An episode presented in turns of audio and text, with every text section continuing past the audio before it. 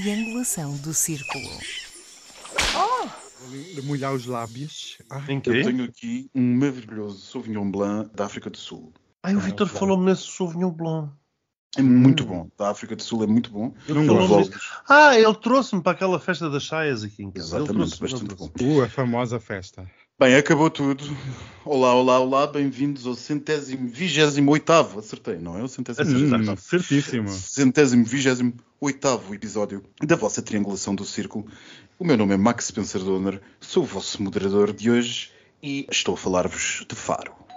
Da lindíssima cidade de Faro, que saudades que eu tenho. Olá, eu sou o Daniel e estou novamente na comporta champanhe Ela para não todos. Não, o espetacular- cansa. O espetacular é que nós temos de facto o Daniel connosco, não vai ser como os Hum, últimos estou viva! Não, não, não, no episódio anterior disseste que ele estaria connosco e voltou a não estar.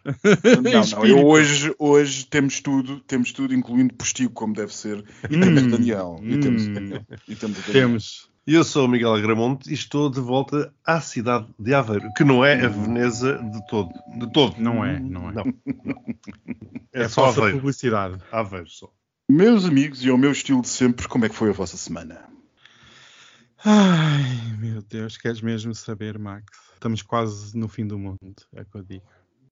Olha, eu vim de Veneza e, e tive uma inundação Ah. na empresa. Olha, rima e é Ah. verdade. E foi um filme desgraçado e tem sido um filme, portanto, a acrescentar todos os meus stresses, ainda vem mais esse.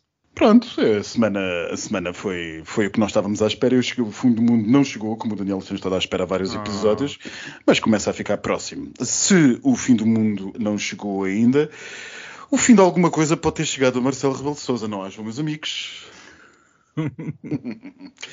Vocês lembram-se aqui há uns anos, ah, ali por volta de 2012, quando Cavaco Silva disse qualquer coisa como tudo somado, o que eu irei receber no Fundo de Pensões do Banco de Portugal e da Caixa Geral de Aposentações, quase certeza não vai chegar para pagar as minhas despesas, porque, como sabem, eu também não recebo vencimento como Presidente da República. E foi a partir desse dia que Cavaco Silva começou finalmente a perder a sua popularidade. O que é que os meninos acham? Acham que este evento que se passou nesta semana que, para quem não saiba, passou por o final da Comissão de Investigação de- dos Crimes de Abuso de Menores na Igreja Católica Portuguesa ter concluído que eram 400 pessoas, e Marcelo Rebelo de Sousa, quanto a mim, talvez num faux ter sido apanhado a comentar. Como eu dizia, ele não, eh, não é apanhado a comentar, ele atira-se para qualquer comentário que alguém queira que- que receber, e disse que 400 pessoas, 400 abusados, até não lhe parecia assim tanto, dado o contexto de abusos sexuais da Igreja Católica, ainda que esta parte ele não tenha acrescentado de forma evidente. Mas de qualquer maneira, vamos ouvir o áudio que temos aqui para vocês.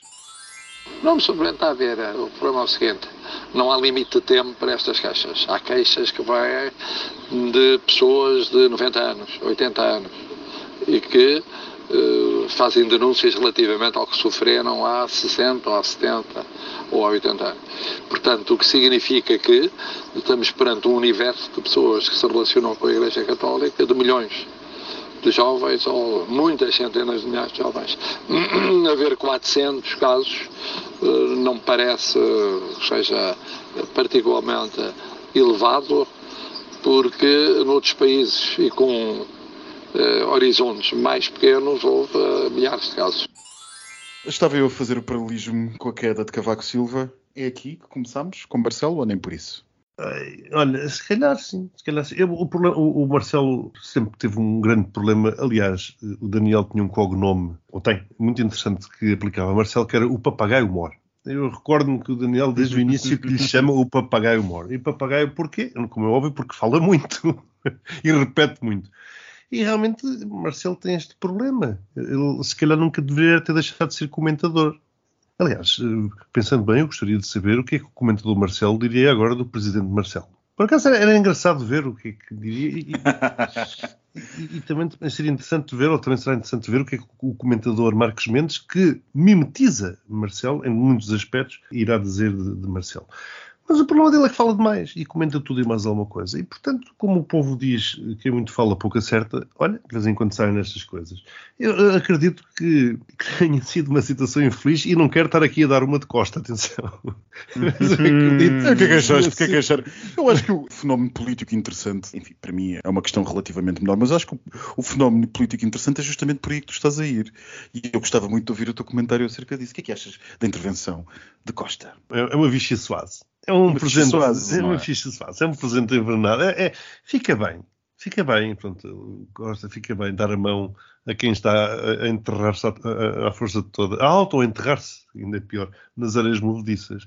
E vai lá à costa dar a mãozita. Aquela mão escorregadia, claro está, porque todos sabemos que se alguma vez Marcelo aceitasse a mão de Costa, se calhar aquilo estaria um bocado lubrificada. É o que é, como dizia Marcelo. Às vezes, bem que Marcelo, quando lhe perguntaram uma das vezes, uma das muitas vezes, no carro, e é, e é muito curioso ver como ele deixa de ser aquela pessoa uh, mediática e quer aparecer, ter sido das poucas vezes que ele foge dos jornalistas. Ele diz não, não, não, não, não, e foge. E foi ele que se colocou nesta situação por uma fase infeliz, verdadeiramente infeliz a mim o que me custa é que dificilmente isto terá sido dito sem ser pensado. Uh, Marcelo tem demasiada experiência, sabe demasiado, pondera demasiadas coisas uh, para dizer uma coisa destas. Portanto, se calhar lá no fundo ainda tentou limpar um bocado a imagem relativizando a coisa, é? foi o que ele tentou fazer. Não e não será que estamos por um caso, como o público, o editorial do público dizia há uns dias, há um ou dois dias atrás, Marcelo estar a esgotar a opinião pública pelo exagero? Ou seja, que isto talvez não fosse uma questão tão relevante no início da carreira de Marcelo, mas agora já estamos todos tão fartos, de alguma maneira, de ver Marcelo a fazer tudo e a comentar sobre toda a gente, que a coisa já começa a ser insuportável. Mas o problema foi quando Marcelo, e isso nós dissemos, quando Marcelo ganhou uh, as eleições presidenciais, avança para um segundo mandato, numa situação em que temos depois Costa com maioria absoluta. A partir desse momento, sabemos que o, o mandato de Marcelo vai, será um mandato apagado. Portanto, Marcelo perdeu todo o protagonismo quando viu que o seu último mandato vai ser todo ele consumido ao longo de uma maioria absoluta. Enfim, se as coisas correrem bem, o governo também tem sido cada, cada tiro no pé, eh, são, são vários por semana. Marcelo perdeu a capacidade de aparecer, de influenciar, de ter alguma coisa para dizer. E, portanto, vem a dizer tudo. É uma espécie de trampinha, mas não maligno. É um trampinha ao centro. É um trampinha, trampinha, benigno que comenta tudo, que aproveita tudo para fazer disso um caso, para aparecer, mas sem naturalmente aquela, aquele veneno de trampinha. O Marcelo começa a ser visto cada vez mais, a ser compreendido como um homem só. Não sei se já repararam. É um homem que aparece sempre sozinho, ele faz-se conduzir por si mesmo. Muitas vezes ele aparece sozinho na igreja, ele aparece sozinho, chega sozinho aos eventos, a não ser que sejam coisas de algum protocolo que, que exijam uma maior presença. Raramente Marcelo aparece um homem acompanhado perante a opinião pública. Marcelo parece um homem que atua de improviso, sempre aquilo que lhe passa pela cabeça, porque nunca tem ninguém ao pé dele aconselhá-lo ou dizer-lhe o que quer que seja sobre como deve fazer as coisas ou encarar a sociedade. Mas sempre, assim, foi. sempre, sempre assim foi. Sempre, sempre assim foi. Mas, a, mas a para campanha mim eleitoral dele foi uma campanha. A, a, a completamente, primeira, não é? Foi uma campanha. É, lembremos dele a fazer oito na Alameda da Universidade em Lisboa. Mas isso na segunda, na segunda vitória, eu estou a dizer, na campanha eleitoral para a, primeira, para a primeira vez que ele ganhou as eleições, foi uma campanha eleitoral também lá sozinha. Foi ele com ele. Foi ele com o comentador, que era ele. Exatamente. Orgulhosamente Exatamente. só. Eu acho que aqui tivemos a revelação, aquela fachada do presidente dos afetos aqui foi posta a nu. E esta semana. Que... Oh, Daniel, desculpa, eu não vou, desculpa lá, interromper logo no início. Mas tu estás a falar de um caso pedofilia na igreja e depois metes as palavras afetos e nu na mesma o Daniel, frase. O Daniel não faz desculpa. O Daniel, Ai, Daniel, o Daniel não faz nada por acaso. Não só Meu Deus. ok. Melhor os lábios. Eh, eh, eu tenho a dizer que esta semana foi intensa neste país mal frequentado, porque é realmente mal frequentado. O que seria uma semana de festança do Orçamento de Estado rapidamente virou. Foi uma semana tenebrosa. Já lá vamos, já lá vamos. O que poderia ter sido uma apoteose foi realmente tenebroso para as instituições do Estado e com esta situação toda do Sr. Marcelo.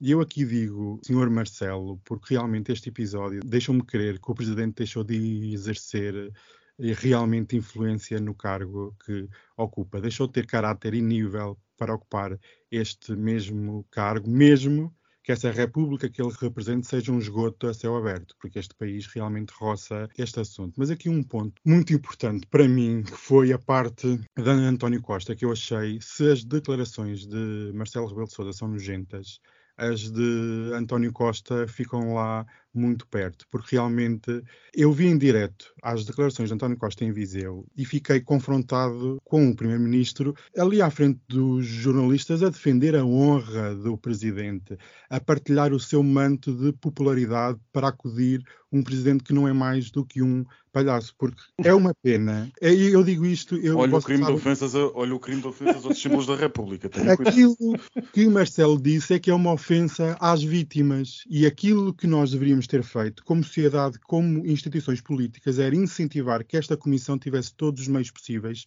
e não acabasse em tão curto espaço de tempo. Vão-me querer e vão-me fazer querer que uma investigação com mais de 70 anos de abusos sexuais a menores na Igreja Católica se resume a 424 casos. Não me digam que houve meios suficientes para expormos realmente o problema. Isto é um problema. E o Marcelo, quando vem dizer, ah, e tal, 424 casos em mais de 70 anos, abrangendo uh, o antigo regime e o atual regime, até é pouco e tal. Claro que é pouco, porque nós vamos acreditar que em Portugal as pessoas têm abertura para falar destes casos pessoas até de mais idade ou até pessoas mais novas. E juntamente isto, quando alguma vítima de abuso sexual vê na televisão que Marcelo Rebelo de Sousa ligou a um bispo que está a ser investigado por esconder e omitir casos de abusos na igreja, que mensagem é que o magistrado da nação passa à população? Passa que está conivente com aqueles que perpetuaram estes abusos. E esta ligação e esta, esta declaração, para mim, foi totalmente nojenta, foi totalmente abjeta e até tivemos declarações do Chega a desmarcarem-se do Presidente da República. Vejam lá o nojento a que chegou este presidente. E não me venham dizer que ah, isto é aquilo, A ou B, o presidente deixou, e vocês aqui já tinham referido, sobre a diminuição do papel do presidente assim que António Costa. Achas? Andar de caçarolas nas praias é diminuição? O que é que Marcelo. Nós aqui brincámos com a situação de Marcelo ter ido à Califórnia. O senhor Marcelo foi um dos últimos políticos a nível mundial a fazer uma declaração sobre a anexação de regiões na Ucrânia por parte da Rússia. Porquê? Porque estava de férias na Califórnia a divertir-se à grande. Isto realmente... A roubar-me o lugar no upgrade. roubar. Vês? Já sentiste na pele? Eu senti, eu tenho sentido tantas coisas na pele nos últimos tempos. Vocês imaginam. Peguei aqui na calculadora enquanto estava a falar para realmente perceber isto. Nunca tinha feito tal conta e tenho que dar razão a Marcelo e ao Daniel. Ambos têm razão. Porque se dividirmos 424 casos por 70 anos, dá efetivamente um caso a cada dois meses. É pouco. Convenhamos, quem é o cego que não quer é ver isto? Não, é que, é que o Presidente. Nós, Portugal, não é exceção no mundo Mas e não somos o país que menos abusou das criancinhas. Portanto, não somos, Marcelo, somos iguais aos outros. Marcelo, se tivesse sido um homem com a gravitas que um Presidente da República eh, deve ter, talvez devesse dizer, sugerir de outra maneira que a Comissão devesse continuar o seu trabalho, talvez. Ora, Ou poderia mais. não dizer nada, mas porquê é que ele teve que comentar? Porque ele nessa semana e, nessa, e nesses dias, e até nesse próprio dia, ele comentou a execução do, do PRR, que não podia ser uma oportunidade desperdiçada, os riscos das incompatibilidades, os problemas dos políticos e a exigência face aos tempos, alertou o governo para o otimismo, falou de tudo e mais alguma coisa, falou da inflação, não falou da Rússia, porque, enfim, não tem que falar sobre essas coisas de, de Estado, era o que faltava, falou sobre tudo e mais alguma coisa que é competência do governo. Depois, pelo caminho, também faltou, falou de abusos sexuais de menores na Igreja Católica, porque não? Naturalmente. É, é, é 8 180, porque saímos de uma múmia que era o Cavaco para um papagaio que é o Marcelo. Pronto. E o problema é que num contexto de maioria absoluta, um presidente que fala demais sobre tanta coisa, quando é claro. fala de alguma coisa a sério que devia ser relevante, provavelmente é claro. já ninguém o vai ouvir. Mas agora diz-me, as instituições, a democracia não enfraquece quando temos um presidente diminuído, porque uma maioria absoluta tem que ter algum equilíbrio de poderes, de fiscalização. Se o Parlamento não consegue porque está na situação em que está, o Presidente também pode fiscalizar a ação governativa, mas diminuído, como é que vai conseguir? Eu não acho que a democracia fique diminuída, até porque a democracia não se esgota no poder de crítica do, primeiro, do Presidente da República. E além de mais também porque a maioria absoluta, a maioria absoluta também pressupõe algum, isto é como um acordeão, não é? Quando se comprime há mais espaço, quando descomprime, naturalmente encosta o outro à parede. Portanto, se o Parlamento tem uma maioria que tem a maioria absoluta, naturalmente que os poderes politicamente do Presidente da República saem de alguma maneira reduzidos, quando mais não seja porque tudo e qualquer coisa que ele possa vetar pode ser a seguir confirmado pelo Parlamento. Portanto, Sim, a... mas o perfil do Presidente também deverá ser Agora, diferente. O perfil, o perfil é. é uma coisa que está na disponibilidade sempre de quem tem, quem está a conduzir a presidência. E esse perfil pode ser, por exemplo, se Marcelo Rebelo de Sousa estivesse habituado a falar um bocadinho menos na segunda presidência, para que quando falasse fosse mais ouvido, talvez fosse uma boa estratégia política. Faz-me lembrar aquela, aquela frase que os senhores costumam dizer, que precisam de saber ser mãe, ser sogra e ser avó. Pois, se calhar Marcelo deveria saber ser comentador e depois ser presidente com uma minoria no Parlamento e agora presidente com uma maioria. São perfis completamente diferentes. Depois há uma coisa, a opinião pública, a população em geral, começa a perceber uh, Marcelo como um homem que comenta coisas levemente entre dois ou três eventos. Quer dizer, ele esteve na Califórnia, agora foi para o Chipre, do Chipre chegou a Portugal, reabastece o Falcon e vai para a Irlanda. Portanto, ele começa a ser visto assim como um homem, está sempre a passar. Nunca é nada muito profundo. E, é e há mais, e há mais um fator, Max, e há mais um fator que é uma coisa é ser presidente de um governo que está, enfim, em franco crescimento, sem crise, etc., uma coisa estável. Outra coisa é numa situação de guerra como aquela agora, que estamos agora. E aí estamos a falar de coisas diferentes. Agora, ele tem perfil para ser presidente nos tempos que se aproximam e com uma ameaça à democracia dentro do próprio Parlamento? Bem, mas meus amigos, dentro do próprio Parlamento, temos que passar para um outro assunto do Parlamento esta semana, porque isto, os nossos assuntos hum. deste episódio estão extraordinariamente domésticos, ainda que ah. a, a, a, política doméstica tenha muito de internacional nos dias que correm. O Daniel já nos vai explicar daqui a bocado na parte do orçamento, que era justamente isso que eu ia falar. Era justamente o que eu ia falar, porque o Daniel esteve hoje entretido a ver se o FMI não aterrava em Londres, mas pelo visto não aterrou. Ainda não. E portanto, nós sabemos que esta semana foi apresentado o orçamento de Estado que toda a gente esperava e que teve um grande show, tanto mais não seja que a Medina deixou cair no chão. Eu uh, permito-me fazer uma rápida resenha para alguns pontos mais relevantes que foram avançados neste orçamento deste ano e daquilo que está proposto para o ano que vem, aliás, sendo que, uh, dada a maioria absoluta do governo, como estávamos a dizer há bocado, é pouquíssimo provável que ele não seja aprovado nesses exatos termos, a não ser, como sempre, pelo poder das autarquias locais que fazem sempre ali umas alterações cirúrgicas de uma mais rotunda, menos rotunda. E, portanto, nós temos aqui uma coisa que pelo menos inicialmente, os grandes pontos passam por algumas famílias, curiosamente, apenas as famílias que estão empregadas por conta de outrem, com empréstimos à habitação poderão pagar menos IRS mensalmente. Temos também a alteração das taxas do IRS no segundo grau, que baixa e os escalões são atualizados, que parece-me que o segundo grau e os escalões até pode ser uma medida relativamente positiva, mas já vamos ouvir o nosso especialista em economia, qual Gomes Ferreira da SIC, o nosso é o Daniel Oliveira. Ambos acham Ai, que, tu... que horror! Que Oliveira! que Oliveira! ambos, ambos acham ele já que tudo está mal. duas vezes. Ele, ele, ele, ambos acham que está tudo mal e vamos todos morrer, portanto, é, enfim. Depois também, também, também temos a forma como o IRS é descontado todos os meses também vai mudar, ou seja, as retenções vão mudar em função algumas coisas a serem introduzidas depois em concretização pelo Governo. Temos uma isenção ou redução do IRS que vai chegar aos salários até 930 euros, portanto, quem ganhar até 930 euros uh, não é classe média, a partir de 930 euros é classe média, ficam já a saber. Depois temos o indexante de apoios sociais que sobe 8%, isto é uma medida, parece-me até sensata, dado o contexto.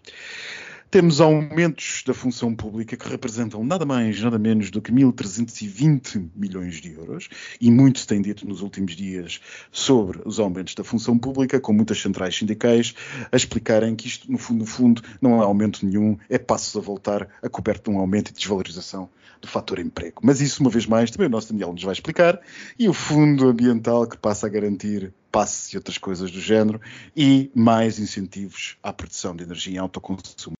E pronto, as coisas essenciais andam à volta disto. Miguel, para darmos espaço ao nosso especialista em economia, queres começar tu? Eu começo já porque vou ser muito breve, exatamente para deixar bastante espaço para o Daniel. Eu acho que qualquer orçamento feito, uma vez mais, nos tempos eh, que se aproximam, ou para os tempos que se aproximam, não estará muito longe de um conto de fadas. Portanto, isto agora vai para ser discutido na generalidade, vão puxar para aqui, vão puxar para ali. Ninguém está contente, eu só tenho visto descontentamento mais rotunda, menos do lado. Mais rotunda, menos rotunda. Mas depois no final isto não vai bater nada certo. O Costa dizia que está, como é que é, estava 7 a 1, ou o que é que foi, uma coisa qualquer, por causa dos orçamentos, enfim, quem é que tinha razão, quem é que não tinha. Relativamente às instituições internacionais. O, é, o, FMI, o FMI tem falhado sempre. Tem falhado sempre, e ele tem. De facto tem. De facto tem. Mas eu acho que este ano, quer dizer, devido à conjuntura, é porque é tão difícil fazer um orçamento. Oh, oh, Max, tenta fazer um orçamento para o teu próximo ano em casa. Faça a conjuntura.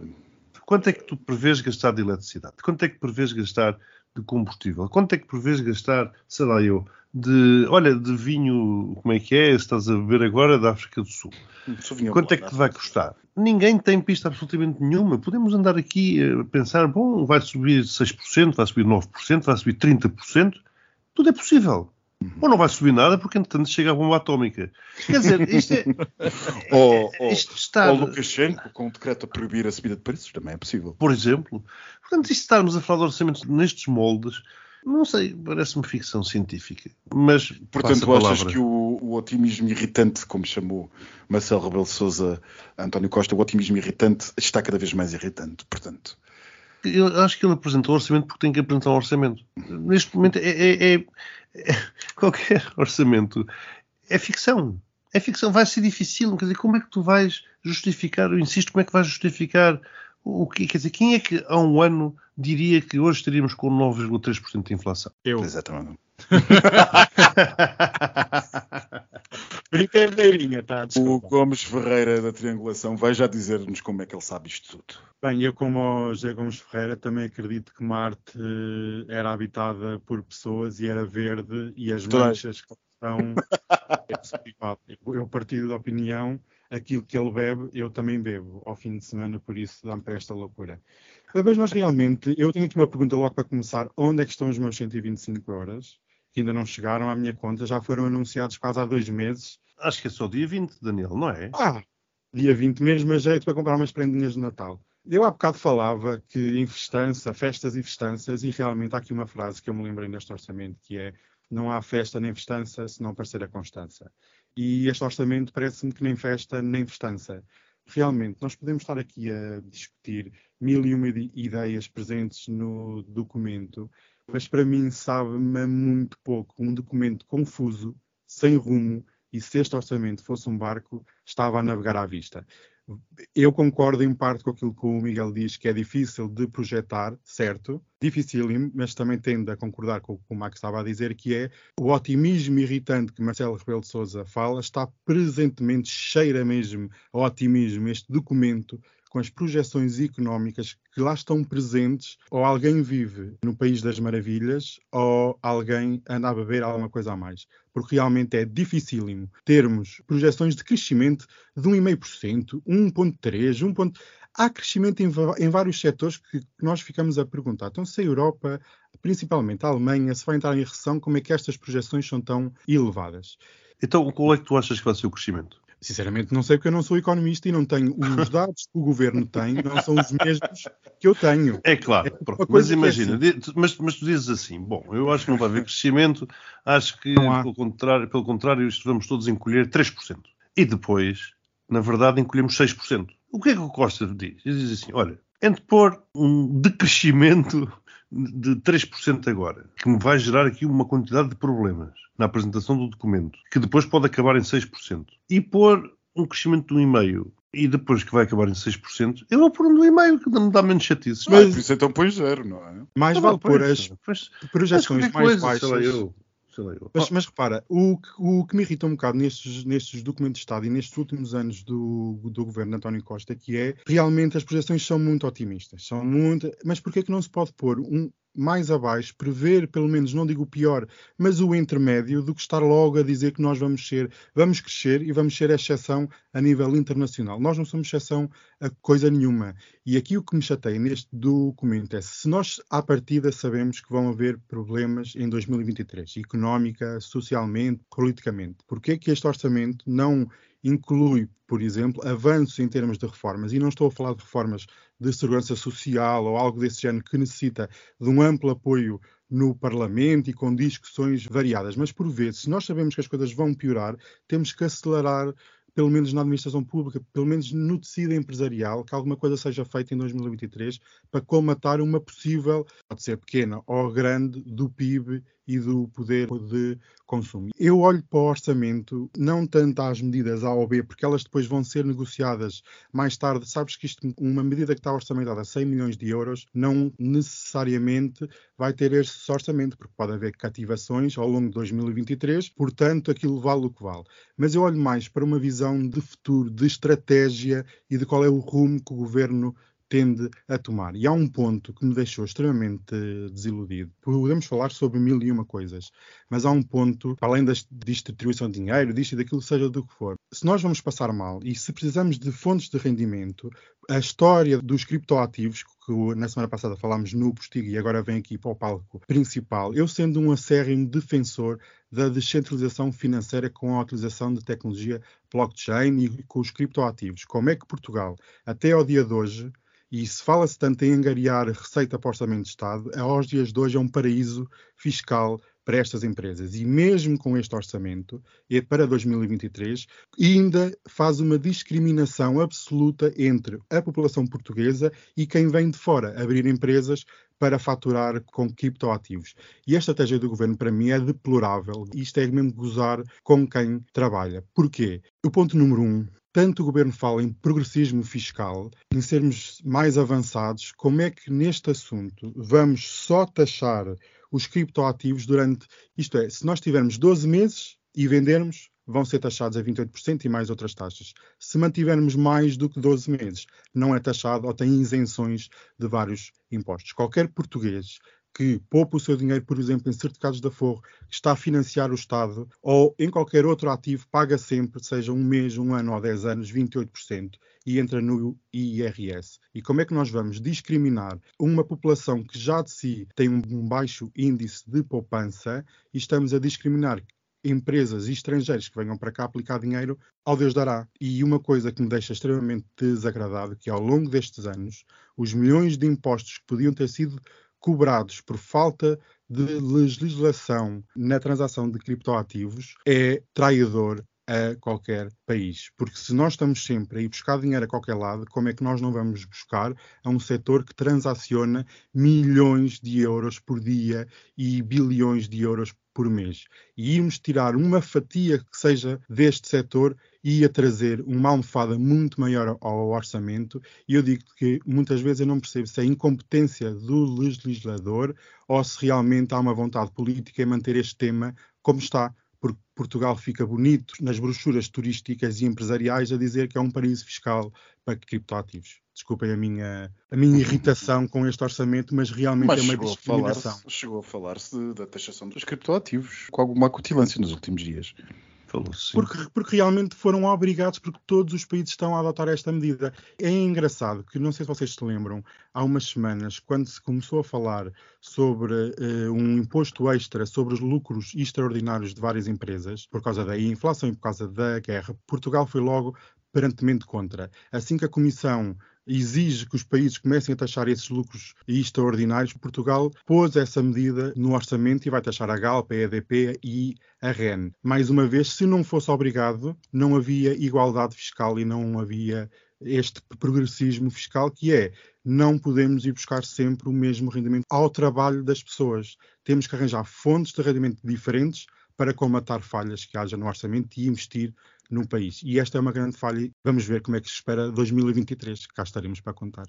Para terminar este tema, diga-se, faço mais uma pergunta que foi um, um que eu fiz na apresentação da questão do orçamento, que é esta subida dos salários da função pública, que representam 1.320 milhões de euros, que essa subida ainda assim, eh, segundo as centrais sindicais e os partidos à esquerda, está eh, basicamente é uma, uma medida de austeridade bastante bem escondida, porque essa subida, ainda que relevante do ponto de vista da rubrica orçamental em si, é muito mais pequena do que a inflação e, portanto, vai querer dizer que, comparativamente, e na verdade, os salários da função pública vão baixar. Isto tudo associado à quarta maior redução do mundo da dívida pública, que nós temos neste momento, um, anunciada, anda muita gente a dizer que isto é o Passos com um sorriso. O que eu acho é que realmente este orçamento é para uma classe média, mas que essa classe média é o pobre premium. Porque realmente. Pobre premium. Não, porque, é como as classes da aviação, pobre premium.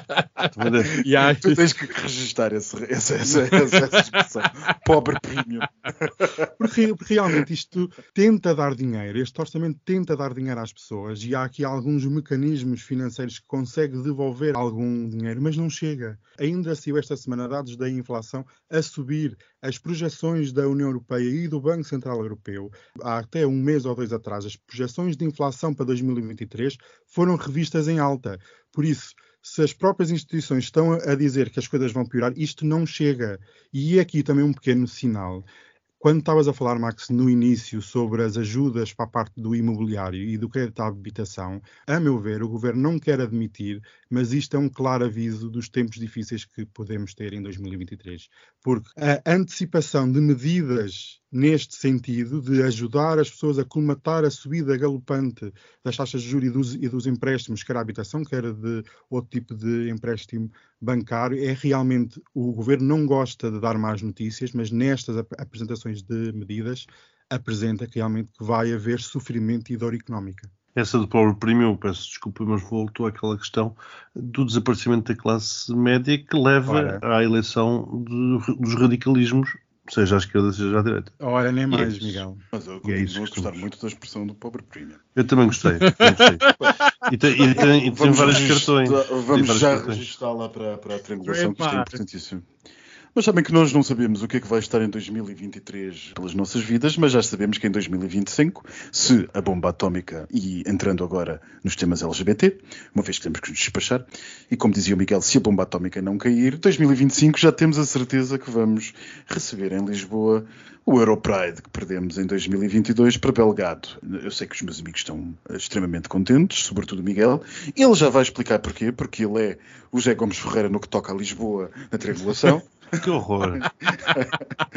e já nos vai explicar porquê. Lembro-me que o Europride foi perdido este ano para Belgrado porque uh, o comitê organizador do Europride entendeu uh, há dois anos que era necessário levar a cabo mais ações de promoção dos direitos LGBT no leste europeu. Leste europeu, onde esta semana, a 12 de outubro, houve justamente um senhor que resolveu imitar Andreas Breivik, postou no Twitter o seu plano e o seu manifesto, um rapazinho de 19 anos, escassos 19 anos, numa conta anónima, que se soube entretanto ser a dele, anunciou o que aqui é ia fazer e disse mais tarde ou mais cedo, onde todos saber o meu nome, e passou a disparar contra pessoas que estavam à frente de um bar, conotado como um bar com clientela LGBT, nas ruas de Bratislava. E, portanto, eh, seguiu-se um tiroteio e uma caça ao homem, e, passados umas horas, aparentemente o senhor suicidou-se.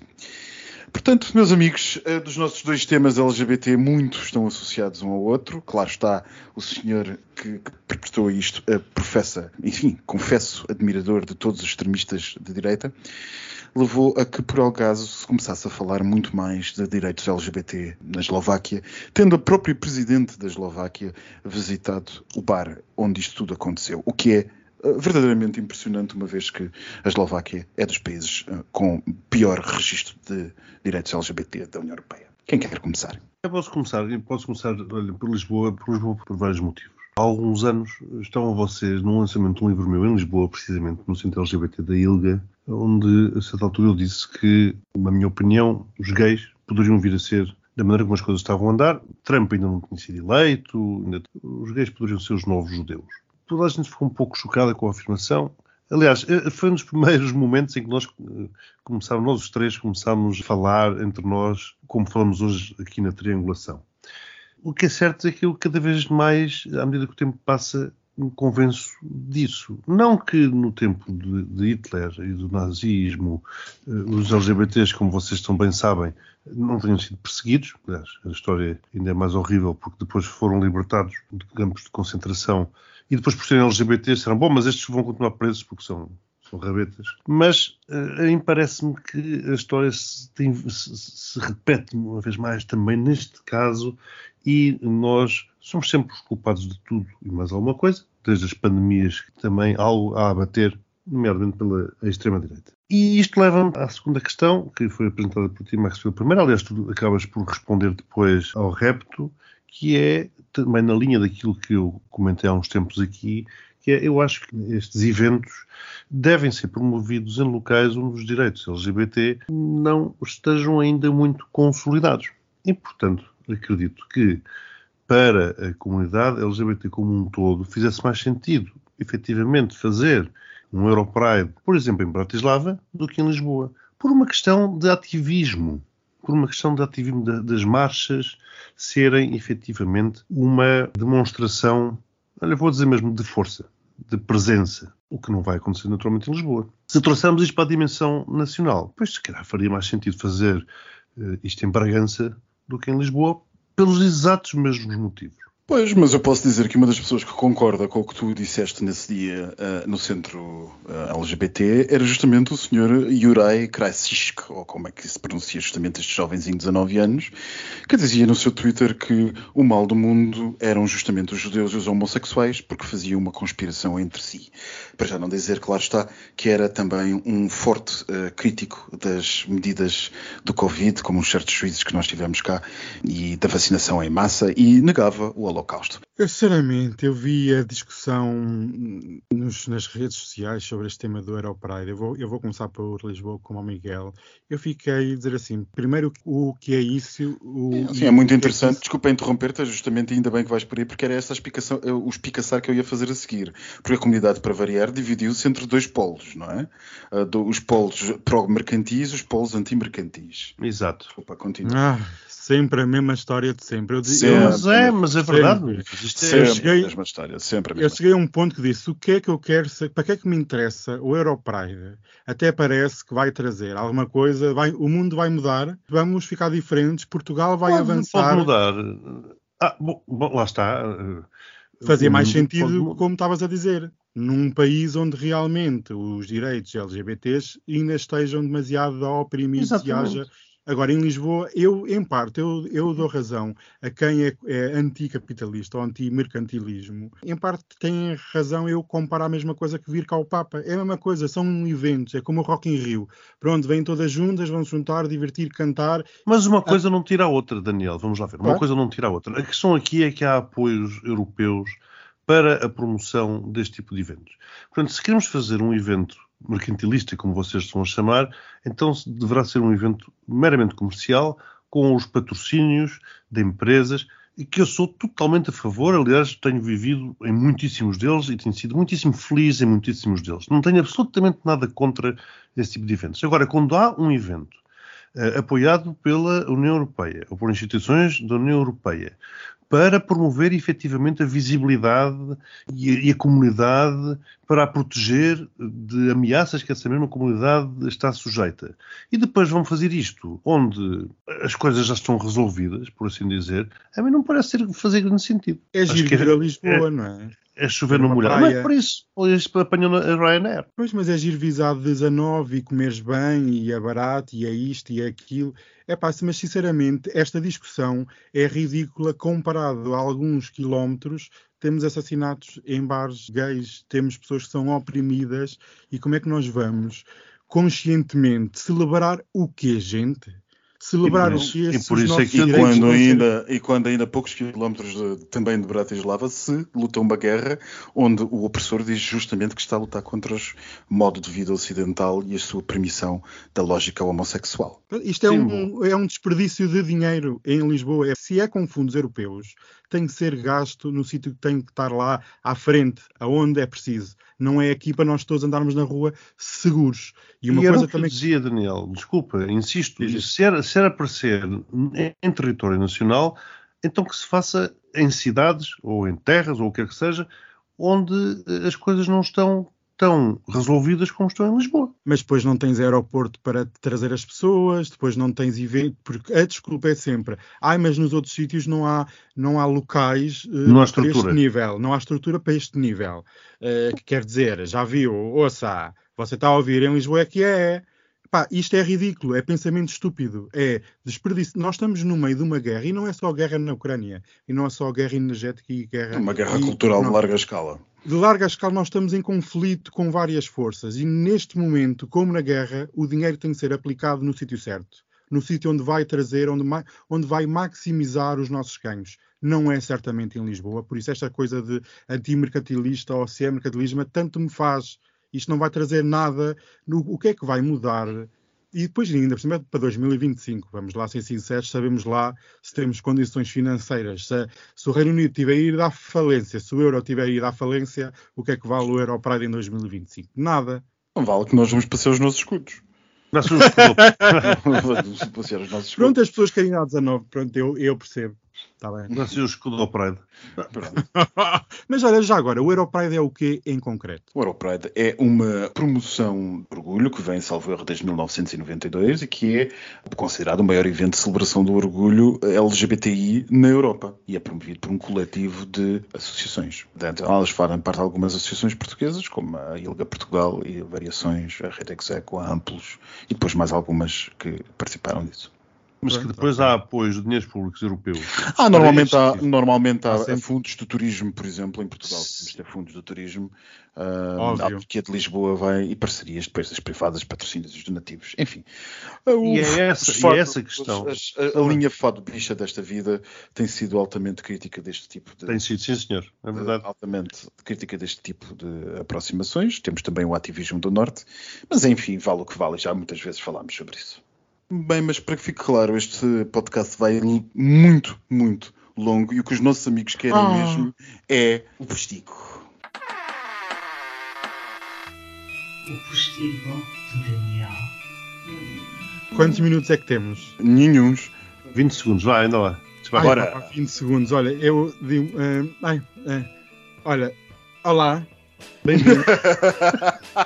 eu vou ser assim, telegráfica, sabe? Seja, é assim, no último postigo foi uma confusão. Foi tanta a confusão relativamente às bebidas que eu trouxe. O último tinha aqui. whisky japonês e agora tenho aqui Sauvignon Blanc Olha, sul-africano, porque isto não dá. Este, este eu comprei. Eu comprei a pegada carbónica disso, meu Deus. Ai, sim, Max, meu Deus, não tens desculpa, amiga. É eu mandei vir um, uns vinhos tenho aqui aqueles vinhos de pacote de 59 cêntimos do mini preço.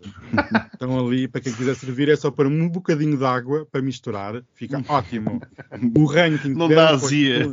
Não dá. não dá azia. Olha, o Miguel deu a dica perfeita, vocês já sabem. Antes de dormir, um copinho com água para não dar azia. Bem, Olha, mas o que eu queria saber sobre servir é o que eu gostava que tu analisasses no, hum. tu, na tua, no teu conhecimento muito grande, enorme, verificado Ai, sobre emendas gigante. de protocolo de Estado eu gostava que tu me dissesses o que é que tu achaste do pequeno almoço servido a Merkel em São Bento por António Costa. Minha gente, isto é demodé. Tomassem pequeno almoço em casa, toda a gente come um pãozinho com queijo e fiambre e está feito. Ai, para lá, que eu tenho que parar isto. espera lá, espera lá. Isto vai ficar sem bateria, mulher. Espera, mulher, onde é que está o carregador? A Merkel ela conseguiu dizer que não se arrependia, não sei se foi nesse pequeno almoço, mas que não se arrependia do negócio exato, exato, exato, que fez com, de gás com a Rússia. Em declarações antes, anteriores à, à cerimónia em que, ela esteve, em que ela esteve presente na, Exatamente, na causa do Banking. O baixo preço compensava o risco. Portanto, olha, ficámos a saber quanto é acho que... as vidas ucranianas. Exatamente, exatamente. Mas eu achei estranho. Foi, sabes, isto parece aqueles pequenos almoços empacotados que vêm do hotel que vem que é com um pãozinho, um fiambrinho, um suminho, um cafezinho, uma frutinha. Mas quem é que trabalha mas, a comer? Mas espera, mas espera. Mas que tipo de hotel é que tu frequentas? Porque era almoço empacotado. Tu até parece que não é andaste quando... nos hotéis durante o Covid. Era yeah, tudo é quando queres... Imagina, a última vez que eu fui para o hotel foi agora há pouco tempo. foi ali no Ibis de Alfragide. O Ibis de Alfragide, à saída do oh, finalmente. Max, isso era em segredo. isso era segredo e você já contou. Ela, ela saiu tarde do finalmente e precisava de um sítio para ficar. Claro, depois já sabes que a cabeça já não aguenta eu tinha que, no dia seguinte, para sair, tinha que sair cedo e disse: olha, embalem-me um pequeno almocinho porque eu não consigo estar eh, esfomeada, que eu fico rabugento. Então arranjam-te um pequeno almoço, uma box, com uns pequenos mimozinhos para tu não ficares com muita fome. Como não tens acesso ao buffet, tens acesso assim a uma manteiguinha, uma frutinha, uma não sei o quê. Achei isto que é assim: quem trabalha não come e quem come não trabalha. A gente chega disto. E só queria dizer aqui uma coisa muito rápida infelizmente, eu não fui convidado para uma orgia. Isto é um descalabro. Porquê? Vai haver uma Não. orgia na Ucrânia. Isto eu acho um desplante. Não terem convidado a triangulação, nem o postigo, nem, nem as pessoas. Que vai haver uma, uma orgia muito grande de 15 mil pessoas É lá. eh, na Ucrânia. Porquê? Porque Mas são vão- presos russos ou. Ai, meu Deus, Max. Não estou não estou a perceber como é que se arranja 15 mil pessoas assim de repente. São voluntários, toda a gente voluntária, e vão se organizar, vão se juntar, fazer uma orgia em massa para enviar energia para a Rússia para que não usem armas nucleares. Isso é já daquelas coisas que a malta Espera. faz antes, antes do final do mundo. Começa a. Exatamente, Ah, ok. exatamente. E já estão confirmadas mais de 15 mil pessoas nesta festa de sexo. E tu já e vai confirmaste. ser uma mensagem. Não, mas espera. Eu não fui antes, mas, é, convidado. mas, espera, mas é gay ou é hetero? Oh, filha. E desde quando é que tu não apareces numa festa de sexo mesmo tem sem ter sido convidado? Não, não, espera, não. não, não. Ai, oh Max, você é tão venenosa. Não, mas uma coisa é. pergunta. É gay ou hetero? Querida, tu já não tens idade para esse tipo de estratificação. Não, nas, não, nas nossas idades, uma não pessoa aparece, porca. uma pessoa aparece, porca. uma pessoa aparece sempre que é convidada. Pois não. Ah pá, é assim, Não, eu queria- uma coisa lá esquisita, não. Não, viras para o lado, filha. É 15 claro, mil pessoas, não, arranjas sempre alguém. Sim, sim. Está sempre alguém e alguém há sempre alguém. Mais de 15 mil. Mais de 15 mil. Uhum. Filha, vai sempre cair. eu- há sempre um bico para fazer. Quando mais não seja, começas por aquilo que eu vou dar agora, que é beijinhos, e depois acabas com isto. Pronto, beijinhos para todas. Beijinhos. Beijinhos. Protejam-se Da macacada, da bomba atómica. do, do Marcelo. Vamos todos morrer. haver 400 casos eh, não me parece eh, que seja particularmente elevado, porque noutros países e com eh, horizontes mais pequenos houve eh, casos.